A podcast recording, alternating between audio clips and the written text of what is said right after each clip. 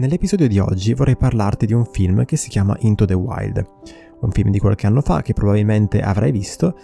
e di cui vorrei provare a dare un'interpretazione leggermente diversa, con l'idea che possa in qualche modo essere uno spunto interessante. Into the Wild è la storia di questo ragazzo che una volta laureato decide di partire e andare all'avventura. Lui, nonostante sia figlio di una buona famiglia che gli permette di avere soddisfatti sostanzialmente tutti i bisogni materiali che una persona potrebbe mai pensare o immaginare, eh, decide che questo per lui non è sufficiente, nonostante abbia avuto la possibilità di studiare ciò che desiderava, di laurearsi in quello che voleva, con dei buoni voti, avere una buona educazione, eccetera, eccetera, lui decide che questo non è sufficiente a dare un senso alla sua vita. E questo lo porta a abbandonare tutto e tutti e partire all'avventura alla ricerca di questo senso. Cambia addirittura nome, si fa chiamare Alex Supertramp. Quello che lui rifiuta eh, potrebbe essere visto come la mappa della generazione precedente alla sua, cioè l'idea che tu debba vivere in un certo modo. Lui si confronta con questa mappa e dice no, questo modo che io trovo alienante, che io trovo aberrante, non si rifà alla mia persona. E allora parte. E questa prima parte del suo viaggio io la trovo non so voi, ma sicuramente di ispirazione, c'è l'idea di dire no a un qualche cosa con cui non sono d'accordo. Ma quello che poi lui fa dopo è la parte che se da, una, se da, un lato mi ha fatto dire che questo personaggio è interessante, dall'altro me l'ha fatto bollare come un modello assolutamente fuori di testa. C'è l'idea che lui non, non cerca un'alternativa concreta e realizzabile a quella che gli viene proposta, eh, dalla generazione precedente alla sua. Quello che lui fa, di fatti, è una sorta di, di, di suicidio eh, filosofico, direbbe Camus. Cioè lui rinuncia a qualunque compromesso con la realtà, a qualunque contatto con la realtà, eh, in questo viaggio che poi porta ad un'inevitabile autodistruzione. Il film finisce, e questo penso sia molto, molto interessante perché il libro è, da cui è tratto il film è raccontato in una maniera più di cronaca, cioè i fatti sono in ordine cronologico, mentre il film termina con lui che muore in Alaska da solo eh, per un errore patetico, un errore che era evitabile, semplicemente ingoia una pianta velenosissima senza accorgersi della pianta che sta andando a mangiare. E io questo l'ho visto come un finale inevitabile, cioè non poteva che finire così, perché Alex non fa mai nessuno sforzo per creare un'alternativa che sia fattibile e che sia vivibile e che sia più vicina a quello che lui è di, per stare al mondo. Nel suo libro L'uomo in rivolta, Camus eh, definisce tutta una serie di comportamenti disfunzionali, potremmo chiamarli, di fronte a una situazione che non è quella che desideriamo. E uno è questo, uno è il suicidio, un suicidio che può essere fisico e un suicidio che può essere filosofico, cioè lasciarsi andare, rifiutarsi di confrontarsi con la realtà, col mondo, chiudersi in una sorta di stanza ideale e, lasciarsi, lasciarsi morire così. Ma c'è anche un altro modo di reagire, una rivolta che lui chiama rivolta nichilistica, eh, che è ben rappresentata, a mio parere, dal fumetto da cui è tratto l'ultimo film di Joker. In questo fumetto vediamo Joker, che è già un supercriminale, confrontarsi con Batman. Joker sostiene di essere una vittima della società, di una società che non gli piace, di una società alienante e cattiva. E per questo rapisce Gordon, il commissario di polizia amico di Batman, e lo costringe a subire tutta una serie di torture, convinto che anche lui diventerà un altro Joker, cioè che chiunque nella sua stessa situazione, perché Joker eh, dice di aver vissuto quella che lui chiama una brutta giornata e che questa è stata l'ultima goccia, cioè la cosa che l'ha trasformato in un criminale, e lui dice che chiunque nella stessa situazione si sarebbe comportato esattamente come lui, perciò lo rapisce e lo tortura.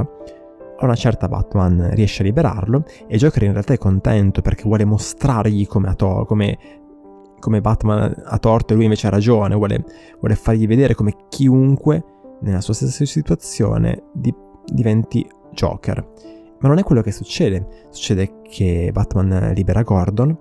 e Gordon eh, si riprende e dice ok adesso andiamo a catturare quel criminale. E Batman in tono beffardo dice a Joker, non è la società, sei tu E non fraintendiamoci, la mia non vuole essere una difesa eh, dello status quo, cioè del, del, dire non puoi, non puoi controbattere a quello che è la situazione attuale, la mappa attuale, il modo di stare al mondo proposto dalla generazione precedente alla tua, quella che viene chiamato status quo. E non è questo che intendo dire. Ciò che intendo dire è che eh, questo modo di agire per cui io ho compreso che cos'è che non va nel mondo e quindi desidero avere il potere affinché il mondo vada in una direzione che sia quella che secondo me è quella giusta, sia altrettanto dannoso, se non di più, rispetto al comportamento passivo dato dal suicidio, che sia fisico o che sia filosofico. Ed è il comportamento messo in atto da tutti i totalitarismi del Novecento, che siano di destra o che siano di sinistra, e che Camus denuncia con grande foga, e che poi è anche il motivo per cui ha litigato con Sartre quando era ancora in vita, cioè il fatto che Sartre difendesse l'Unione Sovietica, sovietica mentre Camus per niente. Ecco, lui propone un altro tipo di rivolta, una rivolta che lui chiama creativa, che parte da, proprio da questo presupposto, non dal senso di colpa, da, da, dal autoflagellarsi per sentirsi dei disadattati in questo, in questo mondo che sentiamo non essere buono per noi, in questo modo di vivere che non ci rappresenta, ma al contrario assumersi la responsabilità della propria situazione e dire voglio trovare un modo eh, di vivere basato su ciò che sono io e non sull'idea che gli altri oppure la società oppure io stesso ho di me, cioè di come dovrei in qualche maniera svilupparmi, ma su quello che di me ho riconosciuto, su quello che so essere questa persona che sono io.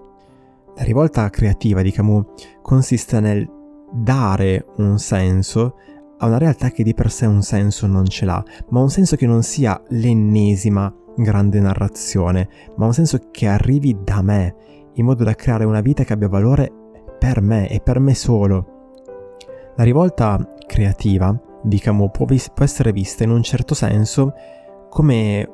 simile agli sforzi autoimprenditoriali di adesso, dove vediamo persone continuamente che cercano di vivere della loro creatività, che cercano di capire qual è quell'attività che sfrutta la loro mente, il loro genio e che quando fanno stanno bene, stanno bene loro. Al di là del fatto che produca un beneficio per gli altri, prima di tutto, innanzitutto, stanno bene loro, dà senso alla loro vita. Ecco, questo penso, questa è la mia critica a, al modo di reagire eh, al non senso di Alex Supertramp, il fatto che lui non prova a fare questo, lui rifiuta la realtà a priori, non cerca nessun modo eh, sano e costruttivo di vivere, perché esistono delle alternative, esistono delle possibilità che non siano rifiutare tutto quanto, esiste la possibilità di cercare di capire che cosa dà senso alla mia vita. E per citare un altro autore che è in Rand, a cui sono particolarmente affezionato in questo, in questo momento, pur con tutte le sue criticità, probabilmente la cosa che mi permette di vivere meglio è anche quella che mi dà più soddisfazione, perché sarà anche l'azione che io metterò in atto con tutte le mie forze, mettendoci il massimo del mio impegno. E questo farà sì che, parlando per esempio di lavoro, il, quello che io farò, il servizio che andrò a proporre, il prodotto che andrò a creare, sia anche quello con più valore possibile, perché quello a cui ho dedicato tutta la mia attenzione e tutta la mia energia, perché creare, creare questo, questo oggetto, questa cosa, è per me fonte di estremo piacere. Io cercherò di proporlo ad un'altra persona che sarà disposta ad acquistarlo in cambio di